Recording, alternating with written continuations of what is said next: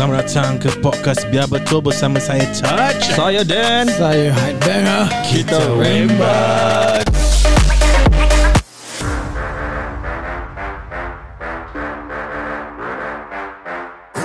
Saya menyambut orang kat dia. Apa langgar-langgar boleh berbual apa? Nak berbual kat bakal tak? Kita ada podcast lah. Ya betul. Selamat kembali. Kita dah lama on a break Apa khabar semua? Baik. Alhamdulillah. House Singapore. Semua macam itu je kan. House Europe kan korang. Eropah.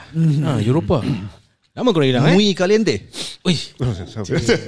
Muy Caliente dah lain macam tu Ui. Kita semua tahu yang apa? Caliente apa? Muy Caliente.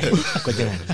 Kita kena salah sebut. Kita keep clean tu dia salah. Kenapa? Pasal kita ada tetamu khas istimewa. Oh, bukan aku Aku dah lama juga. Aku bukan tetamu Aku pun dah lama juga. Oh, tak nak apa-apa lagi ni. Kena panggilan orang. Kau jangan jangan bunga. Kau dah dapat enjoy salji. Kacau ada. Okay. Hari ni kita it's a first on our show. Kita ada seorang tetamu, seorang pakar. Pasal kita sikit hari kita pernah buat pakar rawatan. Itu lain macam. Tak pakar rawatan the previous yang lama be. Lama-lamanya aku ada. Yang ada sponsor Okay, pasal sikit hari kan kita ada buat topik-topik macam hangat-hangat. Pasal kita berbual pasal yang the conflict in Palestin dengan Israel, dan kita berbual pasal Shia, boycott. Dan dulu-dulu pun kita pernah berbual pasal boleh celebrate all this occasion, special occasion ke tidak. So hari ni finally kita ada seorang ustaz dengan kami di podcast untuk share dengan kita lah, give dia punya inputs, and kita pun ada banyak soalan nak tanya. So kita ada the founder of Al-Malja, Ustaz Muhammad Faisal Mohamed Ayub, also dikenali sebagai Pak Ustaz di Instagram. Selamat datang Ustaz. Alhamdulillah. Tak boleh. Ini cara kafe untuk dia pakai kompang. That's why lepas ni kita get ustaz untuk vet kita broadcaster. Yang sound-sound yang tak best pun nak kena. Jadi bila kita dah macam perkenalkan ustaz, biar dia tepuk sendiri. Because tu dah ustaz tepuk. Engkau dekat sikit mic dekat ustaz. Saya seram juga tadi intro awak tu. Apa rembat? Rimbat soalan tak apa. Jangan rimbat saya. Kita bukan rimbat. Kita awimbat. W sikit. Sebab ada orang pelat sikit R. Ada orang putih kat sini. Okay Ustaz. So kita panggil Ustaz lah Baik. Berikan sikit introduction lah kepada pendengar-pendengar kami Biar Betul ni. Bismillahirrahmanirrahim. A'udzubillahi minasyaitanirrajim. Bismillahirrahmanirrahim. Amin. Bukan doa Saya pun tengah ambil nafas juga ni. Okay. Introduction tentang diri nama yang diberi oleh kedua ibu bapa saya yang tercinta, Muhammad Faisal bin Mohamed Ayub. Dan jadi saya juga ada saudara kembar Fadli Ayub. Dia guru di Madrasah Al-Irsyad. Jangan keliru pula panggil-panggil orang tak layan nanti pasal kita ada dua. Jadi Faisal, Fadli. Bisa kita jumpa kat luar, kita panggil je bin Muhammad Ayub lah. Macam orang Arab Kata orang putih ni. Isai janggut sama tak? Saya lagi handsome lah. Oh, lagi handsome. Okay. We got the better one.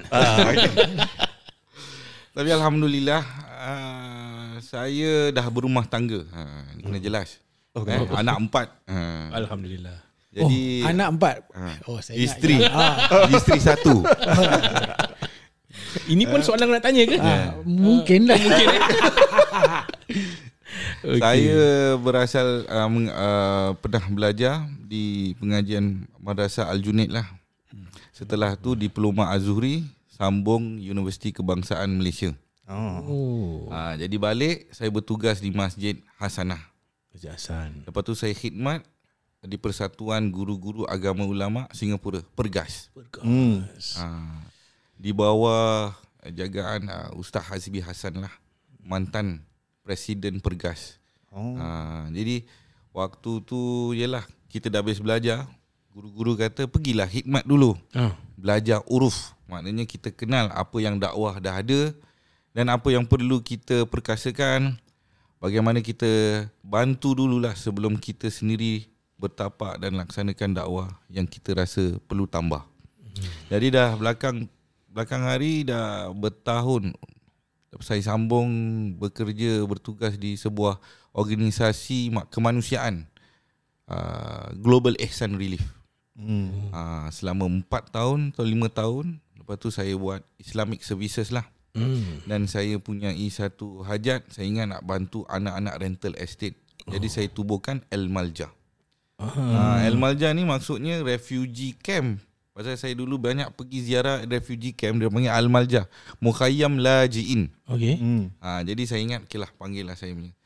Anak-anak rental estate tu macam mana tu? Underprivileged children. So, kebanyakan di rental estate adalah rumah sewa. Pasal rental estate lah. So, jadi rumah sewa banyak yang low income. Jadi, ibu bapa sibuk bekerja. Anak-anak kurang dapat perhatian. Perhatian, pembelajaran agama. So kat situ saya masuklah. Kalau akademik adalah badan-badan lain. Saya cuma masuk dalam ajar ngaji, ajar Quran. So kita punya projek lah, hashtag jom ngaji. Dia datang pasal apa? Semenjak saya dengar lagu apa tu, budak flat bangun jadi macam cool kan. Jadi kita ajaklah budak-budak ngaji. Alhamdulillah daripada 13 orang dah meningkat sampai 85 orang. So ni yang Al-Malja ni ada center lah ke pergi? Mula-mula saya ada center, tapi saya tengok teknologi sekarang online. Semua orang lagi mudah, kita boleh ajar, lagi ramai pelajar. Satu kali conference macam Zoom boleh masuk ratus. Jadi kita expand kat situ. Tapi ada subjek yang perlu berjumpa face to face. Kan macam agama kita tak boleh semua online, dia kena duduk jumpa. Dulu ngaji ada rotan.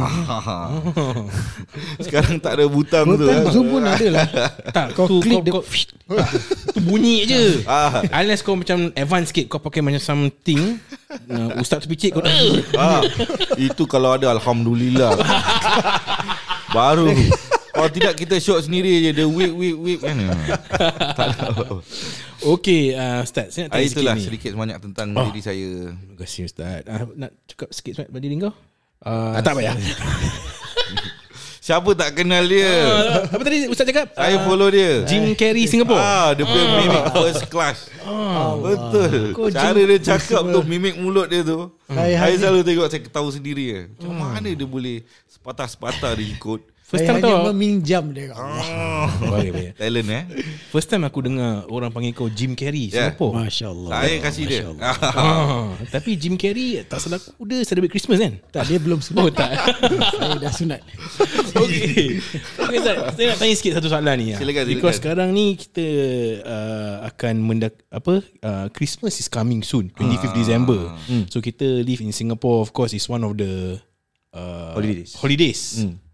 So satu soalan yang selalu akan muncul pada this season, this time around, akan ditanyakan, boleh tak kita menyambut Christmas, boleh participate dorang punya gift giving, even nak cakap selamat hari apa, Merry Christmas. Boleh tak Ustaz? Dia bukan apa tahu, dia yang merisaukan ni, because dia bukan saja one of the holidays, dia one of the It's the biggest holiday in Singapore. Siang-siang dah buat decoration media. Jadi sana sini dah lagu dorang lah, Christmas. Sana sini dah macam wish gitu. It's like a good thing to see. Jadi anak-anak pun dah terikut. Jadi dorang macam tengah duduk, dorang nyanyi lagu. Tak kerja. Dorang nyanyi lagu hari raya, dorang tak nyanyi. Jadi lagu yang ni dorang nyanyi. Anak ustaz pun ada Christmas. Lagu raya ada. Lagu dolar tu. Oh ya. Tunggu ni. Tak ke dia. Itu lain macam. Itu another question. Simpan dulu. Okey boleh. So macam mana Ustaz? Masa macam for example saya ada neighbor yang berbangsa lain lah. Yeah. So come this festive punya season, diorang akan sometimes wish Merry Christmas and they exchange gift. So kita pun kadang-kadang nak kau dah apa? Jangan tercabut melanting masuk mata saya. So boleh tak Ustaz bila kita celebrate Christmas ni yang kita exchange gift, boleh tak? And okay wait. The important thing is kita tak nak macam tunjukkan yang kita ni macam sombong ataupun macam tak friendly. Right. Kita actually we are Islam is peace loving and also kita respect all other religions. Yeah. But because we macam yang ada pula fikir macam yang ada tak nak wish ataupun tak nak nyanyi ataupun ini, diorang fikirkan yang macam kita ni tak, you know, like socialize ke, tak friendly ke, tak kita macam ini. Apa ni Islam macam ini? Kita nak elakkan tu juga. Soalannya dua lah. Hukum dan hikmah. Dua root word yang sama. Hukum halal haram. Maknanya apa yang dibenarkan, apa yang dilarang. Okay. Jadi menyambut ni semua kategori dia kat mana? Hukum ke hikmah? Tapi kita hidup dalam negara yang berbilang bangsa. Jadi kat sini saya lebih suka kita hikmah. Ilmu dah ada. Macam mana kita nak bijaksana. Hikmah artinya bijaksana. Macam mana kita tak nak offend orang, at the same time kita tak nak offend Allah. Pasal halal haram artinya sama ada kita ikut perintah Allah ataupun kita langgar, ingkar. Jadi kita tak nak ingkar Tuhan kita, betul tak? At the same time kita pun nak build good relationship. So hikmah dia apa kat sini? So macam tadi abang kita katalah, abang Jim Carrey. Abang Jim kata. Abang Jim. So abang Jim kata, yalah kita tak nak offend people, kita nak good akhlak, kita nak people tengok okay, kalau boleh kita nak please everyone, even pleasing Allah Subhanahu Wa Taala. Yeah. As a Muslim, that is our role, is to please Allah first. So kat sini balik kepada takwa awak. Nabi SAW kata apa? Takwa tu yang membezakan individu. Itu sebab kadang ada ustaz, dia strict, self-discipline dia tinggi, dan dia tak akan dalam situasi yang mana kita terpaksa, you know, sedikit longgar dalam agama kita. Betul tak? So kat situ kita punya prevention earlier. Tapi sekarang kita dah ada kat sini, dan periuk nasi kita pun kat sini, sekolah anak-anak pun dekat sini, diorang pun sambutan pun kat sini. So macam mana? So kat situ kita lihat kat mana kita boleh mampu. Contoh kalau wish, first kali kita sebut wish Merry Christmas, Merry Christmas. Takkan you nak cakap Merry Xmas? Pelik tu, tak pernah dibuat orang. You cakaplah Happy Holiday. Simple. Pasal it's a holiday, cuti. Enjoy your happy holiday, happy weekend. Tapi you tak offend at the same time tu. That's why I say wisdom and witty. Mesti pandai. Kita mesti orang Islam. Ada ni Ustaz Hazbi Hassan pernah ajar saya. Dia kata fatinun wa qayyisun, wisdom and witty. Maknanya you bijak dan juga you pandai maneuver. You tak offend Allah, at the same time you tak sekongkong dengan perbuatan yang salah. To wish sama juga dengan menyambut. How far? Kadang-kadang orang kita yang beria-ria, dia yang organize semua. Orang agama lain tak kisah pun. Kat situ dah melampau lah. Kat situ dia kena belajar. Bila dah bukan season, dia kena pergi belajar, ataupun orang tegur dia luar season. Jangan you tegur itu time juga. This is what we call hikmah. Allah SWT firman dalam Al-Quran, ud'u ila sabili bil hikmah. Sesiapa saja nak bawa ke jalan benar menuju Allah SWT mesti ada hikmah. Kalau tidak, jangan buat dakwah. Dakwah arti apa? Panggil. Ud'u ila sabil. Maknanya memanggil orang untuk menuju kepada Allah. Of course mesti dengan hikmah. Kalau tak ada cara, orang pun tak nak ikut. Tapi apa tu hikmah? Hikmah tu maknanya apa tau? Dia boleh neutralkan dia punya emotion dengan dia punya ego. Niat hati, yes. Hati. Apa arti niat? Niat. Kita cakap niat ni, niat tu. Niat paling basic artinya plan. Macam niat insong, mata kaji. Intention. Intention. Yeah. Kita make intention. Niat artinya plan. Plan. Apa tu plan? Rancang. Rancang. Sebelum aku nak dalam perjalanan nak ambil wudu, you dah plan apa? Itu sebab Dalam kitab ilmu mana pun atau kitab hadis, dia akan mula innamal a'malu binniyat. Setiap perbuatan berdasarkan niat. What is your heart? Kan? So kan Ustaz, bila datang pada yang nak sambut Christmas tu, kita boleh cakap happy holidays. Then niat kita tu cuma nak mengeratkan silaturahim, yes, antara neighbours, rancang, antara kawan. Dan kita, diorang dah kasih kita present, kita pun boleh lah, tak salah kasih dalam Islam, coklat ke. Dalam Islam patutnya orang Islam lah yang paling banyak beri hadiah. Pasal kita bukan kasih zakat dia tau. Luar Ramadan pun kita kasih sedekah. Kita ada infak, kita ada fidyah, kita ada macam-macam bentuk hadiah. Senyum pun Nabi kata apa? Sebuah sedekah. Hadiah, sedekah. Yeah. So mana orang Islam patut lebih daripada orang. Tapi yang neighbor saya tak tu yang sedekah tu, senyum tu sedekah. So kita nak kasih present. Kalau let's say, kalau macam neighbor kita yang berbangsa lain, kalau kasih kita buah tangan ke, hadiah, let's say makanan. Tapi benda tu tak halal lah, for example, yeah, Ustaz. Apa cara baik yang kita patut buat? Boleh tak kita, saya kalau saya dapat benda tu, maknanya taklah, tak boleh makan. Boleh saya pass on kat kawan saya lagi satu yang berbangsa yang lain juga? Lain. Ha. Jangan cek. Oh, jangan cek, makan je. Makan je. Oops. I did it again. Alamak. Tapi betul, ini pernah berlaku kat saya dulu. Alamak. Waktu kecil-kecil, bapak saya kerja PSA dulu. Lepas tu dapat coklat. Wih, coklat. Sekali semua coklat sedap sekali. Satu ni panas lah. Oh, panas. Dia apa, ada flavor rum kat dalam. Allah, buang. Bakar. Kalau saya bakar. Saya dah telan dulu. Oh, dia rasa panas. Alamak. Rum tu panas. Panas. Itulah. Tak tahu pula. Aku tak tahu. Aku tak pernah rasa coklat. Aku tanya Haider. So dia panas dah dulu sini. Jadi bila kena tu, ya ni macam ada ni, ada cili lah. Boleh cek. Oh, ni ada rum lah. Tapi dah makan separuh, takkan nak kasih orang. Bapak saya buang. Oh, buang. So, jadi dia check yang mana flavor. Lagi satu, tak semestinya logo halal menentukan kehalalan dia. Maknanya awak ada ilmu. Kan ingredient kan ada. Google kan ada. Itu setiap coding tu semua awak boleh check. Tak semestinya. Untuk anak-anak je kita ajar diorang halal ikut logo. Pasal apa? Diorang belum pandai check berfikir. Kan, untuk meneliti atau mengaji, diorang belum lagi.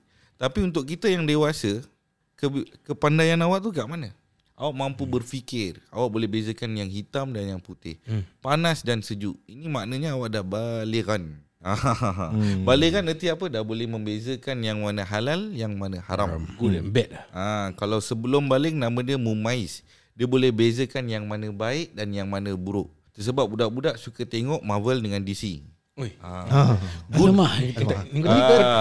tak cover kau datang ni. Itu Wonder Woman bilang kau cover tadi. Wonder Woman tu angkat ni. Aku panas kat sini, tolonglah. Aku dah bilang letak whiteboard tu. Oh, so kalau let's say mumaiz artinya dia boleh bezakan yang mana baik, yang mana buruk. Maksudnya macam, that's why diorang suka komik. Komik is for children, because diorang nak cari good versus evil. Tapi jangan sampai dah dewasa pun kita masih stuck dekat ideologi notion good versus evil. Kerana Allah create good and evil. Allah bukan good, Allah tak sebelahkan evil, because Allah created both. Faham tak? Jadi kat sini nanti kita masuk topik-topik yang akan datang. Okay, just to share yang tadi wish tu tadi, aku daripada wish. Bukan yang wish greetings lah. Dekat Emirates lah, dalam flight ada this recorded message. For those who celebrate Christmas, we wish you warmest greetings and holidays, something like that. So the way they put it is very like macam nice, tapi dia tak mention. Kau faham tak? So there are several ways to wish lah. Kalau nak tanya sikit pasal ni, kalau macam Christmas kita tak boleh wish orang sebab dalam segi agama salah. Tapi kalau macam cultural, macam Mother's Day, Father's Day, gini semua, boleh tak kita wish? Saya rasa tak ada masalah kan, kalau about Mother's Day, Father's Day. Again, it's down to your rancang niat lah kan. Unless someone come to me and ustaz, okay, this is why cannot. Dalil Quran dikeluarkan, hadis dikeluarkan, then I feel, okay, then I have to submit. I cannot stay in the dark. Light arrive, darkness disappear. Betul tak? Dan kita kena terima lah. Masalah orang kita kadang dah ada kebenaran kat depan, dia tetap stay pasal dia suka. Mana dah jadi sebati dengan dia, itu masalah juga. What I mean is, bila kebenaran datang, kita kena submit dan kita kena terima. Tak boleh be ignorant lah. Betul. Pasal itu masalah orang kita. Bila dia dah sedap, dia dah seronok, dia dah gini, dia dah comfort zone, dia fight pula kebenaran. Nanti ke akhirat dia nak kena jawab. Itu yang kita masalah. Dia pilih apa yang dia suka dan dia tak ikut apa yang dia tak suka. This is exactly what Allah mention in the Quran. Tak semestinya benda yang kau suka adalah baik untuk engkau. Dan mungkin yang tak apa yang kau tak suka tu sebenarnya baik untuk engkau. This Allah mention in the Quran. So what can we do? We trust truth. Ikut je. Walaupun truth hurts. Kebenaran ni memang suka. Kadang-kadang kita lebih selesa berbohong. Tak apalah budak ni tak tahu, kita tipu sudahlah. Tapi Nabi SAW kata, walaupun benda tu pahit, kebenaran tu lebih baik daripada membohong. Jadi macam itu kan? Jadi balik kepada yang wish, Mother's ke, Father's Day ke, ataupun birthday ke, Deepavali ke, birthday ke, kan, semua ni kita pakai kebijaksanaan. In the past actually there's no issue. Saya pernah nampak ada waktu saya pergi ke refugee camp, dia ada Christian Arab, dia ada Jew Arab, lepas tu dia ada Muslim Arab. So everyone was like wishing selamat tahun baru. Selamat tahun baru. Sana helwa dia kata. New year lah. Sweet years to come dia kata. You see language tau. Kalau you ada kepintaran, kecerdasan akal ataupun hikmah, bijaksana, it doesn't matter. I've seen orang yang bukan Islam tapi dia sebut hayakallah. Dia sebut hayakallah. Mana Allah is with you. Ya amanillah. Because to them Allah is Tuhan. It's a normal thing that they use. Cuma bila come in Nusantara, in Asian, okay, because they have very soft languages. So the Christians always use Jesus. Tapi kalau dia Melayu kan, dia pakai Allah. Jadi it's a bit sensitive in that part. Pasal bangsa kita tak pernah guna nama Allah selain daripada Tuhan yang Esa. Tapi diorang gunakan juga. Tapi kalau orang-orang ni semua tak emotional, dia tak ego, tak kisah. Okay, he's saying lah something nice. So kat sini kadang-kadang kita boleh tutup sebelah mata, kan? Ada time kita just tutup sebelah mata, dua-dua mata. Betul tak? Kurangkanlah dia tutup, buka mata tu dia. Jangan sampai langgar tembok je lah. Tutup mata. Pasal hari jadi pula kalau blow candle, boleh tak? Blow candle, kau cakap blow lain pula. Blow candle kan, maknanya kita, cara dia macam mana? Make a wish, blow candle kan? Yang make a wish tu tak boleh. Aku macam betul je. Kan? Make a wish, blow candle. Yang itu memang ada upacara golongan agama Kristian ke Yahudi, saya lupa. They practice that. Okay. So macam ada orang kata, apa nak ikut bukan bangsa Melayu pun, kan, bukan budaya kita pun. Kan, kita dah ada kek tu dah bagus lah. Tak perlu lah. Kalau you rasa okay, this other thing. Ada orang baru kenal Islam, dia baru nak berjinak-jinak, you tak boleh terus cold turkey dia. Dia terus berubah. Okay. Oh, kan, ada orang iman dah tinggi jugalah. Yes. Ada orang iman dah tinggi. Kawan kita yang pakai seluar pendek pun tiba-tiba kata, aurat podcast je pun. Kurangkanlah dia pakai seluar pendek. Contoh, korang ni, aku yang bersalah nak cakap. Semua kena arrow. So kan gitu. Jadi apa pun kita kena rahmah. Kita kena berbicara dengan kadar akal. Ini Nabi SAW kata, bicara dengan kadar akal kita punya madu'u, orang yang kita nak nasihatkan. Ada orang boleh terima tau. Saya pernah nampak dia kerja mekanik. Dia ni macam maki-maki, marah-marah, tapi kerja berjalan. Tak ada ambil hati, tak ada merajuk. Ada orang kasar pun tak apa. Macam maybe dia dah lama establish tu kan. The rubbing effect tu kan. Why I use rubbing, because I remember one golden words lah by Maulana Rumi. Dia kata, how do you expect to be shine, polished, if you are irritated by every rub? Semua orang nak jadi baik, semua orang nak jadi diamond yang mahal, tapi dia tak boleh sabar bila kena teguran, nasihat, perubahan. Macam mana nak polish? memang polish tu bukan lembut-lembut apa. Kena kan? kasar sikit. So nasihat ada berbentuk kasar, tapi you dah establish relationship. I pernah nampak juga orang ni tak pernah ada relationship, tapi diorang boleh bergaduh-gaduh tapi get the job done. Macam debate antara kita nak rotan anak ke tak rotan anak, kan orang cakap macam itu kan. Saya tak pernah sentuh anak saya. Saya kata biar betul, takkan tak pernah jentik pun. Ya betul. Kan? Maknanya dia skillful lah. Dia ada hypnotize ke apa budak tu terus cara berbual dia, kata-kata dia. Tapi setahu saya member semua, kalau cakap kena tali pinggang, boleh kata 99% semua pernah kena. Kena kayu hoki lagi, macam-macam payung lagi. So maknanya ada cara kasar, ada cara lembut. You mesti tahu bila. Nah, kalau kita nak nasihat orang pun ada cara dia juga kan. Kita tak boleh suka-suka kita go around, tak boleh celebrate ni, tak boleh buat gini, tak boleh buat gitu. Kalau kita sendiri tak ada dia punya knowledge, alright, kita tak boleh suka-suka buat macam ni. Orang Melayu kita dulu ada pesan, tepuk dada, tanya selera mana, tanya hati lah. Tanya you punya perasaan. You know what is the right thing to do. Everyone kalau dia take time to take a deep breath, lapang dada, berfikir, dan dia tahu apa yang patut dia lakukan yang terbaik, pastinya. Dan Allah SWT pun sebut dalam Al-Quran, ala bizikrillah tatma'innal qulub. Only with the remembrance of Allah will the heart rest. Maknanya bila kita ingat Allah tu, jiwa tu tenang lah. Anak tu, you cuba anak, kalau you ada anak kecil bayi kan, you dodoikan dia. La ilaha illallah, la ilaha illallah, la ilaha illallah, Muhammadur Rasulullah. Jangan cakap baby, mak dia pun tidur. Ni kalau saya baca 3 kali, you all pun dah. Betul. Pasal apa? Allah sendiri kata, Allah jaminkan kalau siapa sebut zikir nama Allah tu kan, dan macam-macam nama Allah ada, dan dia akan rawat certain aspect of your life kan. You tenang, nak jiwa tenang, you baca apa selalu? La ilaha illallah, astaghfirullah, alhamdulillah. Jiwa tenang. Jiwa tenang baru you boleh berbincang. Betul. Apa pun benda besar ke benda kecil boleh berbincang.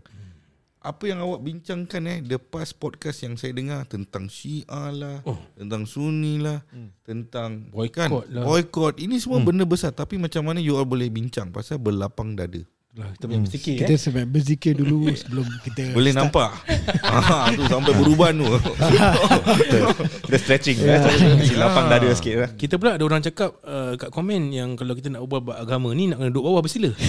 Tak boleh duduk kursi. Ustaz. Betul nampak. Kita kena tegur ustaz. Okey, ini kita akan sambung ustaz. Tadi ustaz dah cakap tadi sikit pasal Syiah dan Sunni dan boycott. So kita sambunglah. Kita nak segue dengan apa yang ustaz cakap tadi. Pepatah Melayu, tepuk dada tanya selera. Tapi yang ada pula, tepuk dada sebutan namanya dengan, tak boleh sebut lah nanti kan. Okay. Aku tak faham. Aku ingat aku dah seri baby tadi. Itu deep tu. Deep lah. Kau kena faham. Ustaz nanti depan ni kita break macam-macam sikit lah. Kita start tu macam-macam sikit. Ustaz faham. Dia dah M. Nasir mode je. Dia dah M. Nasir mode.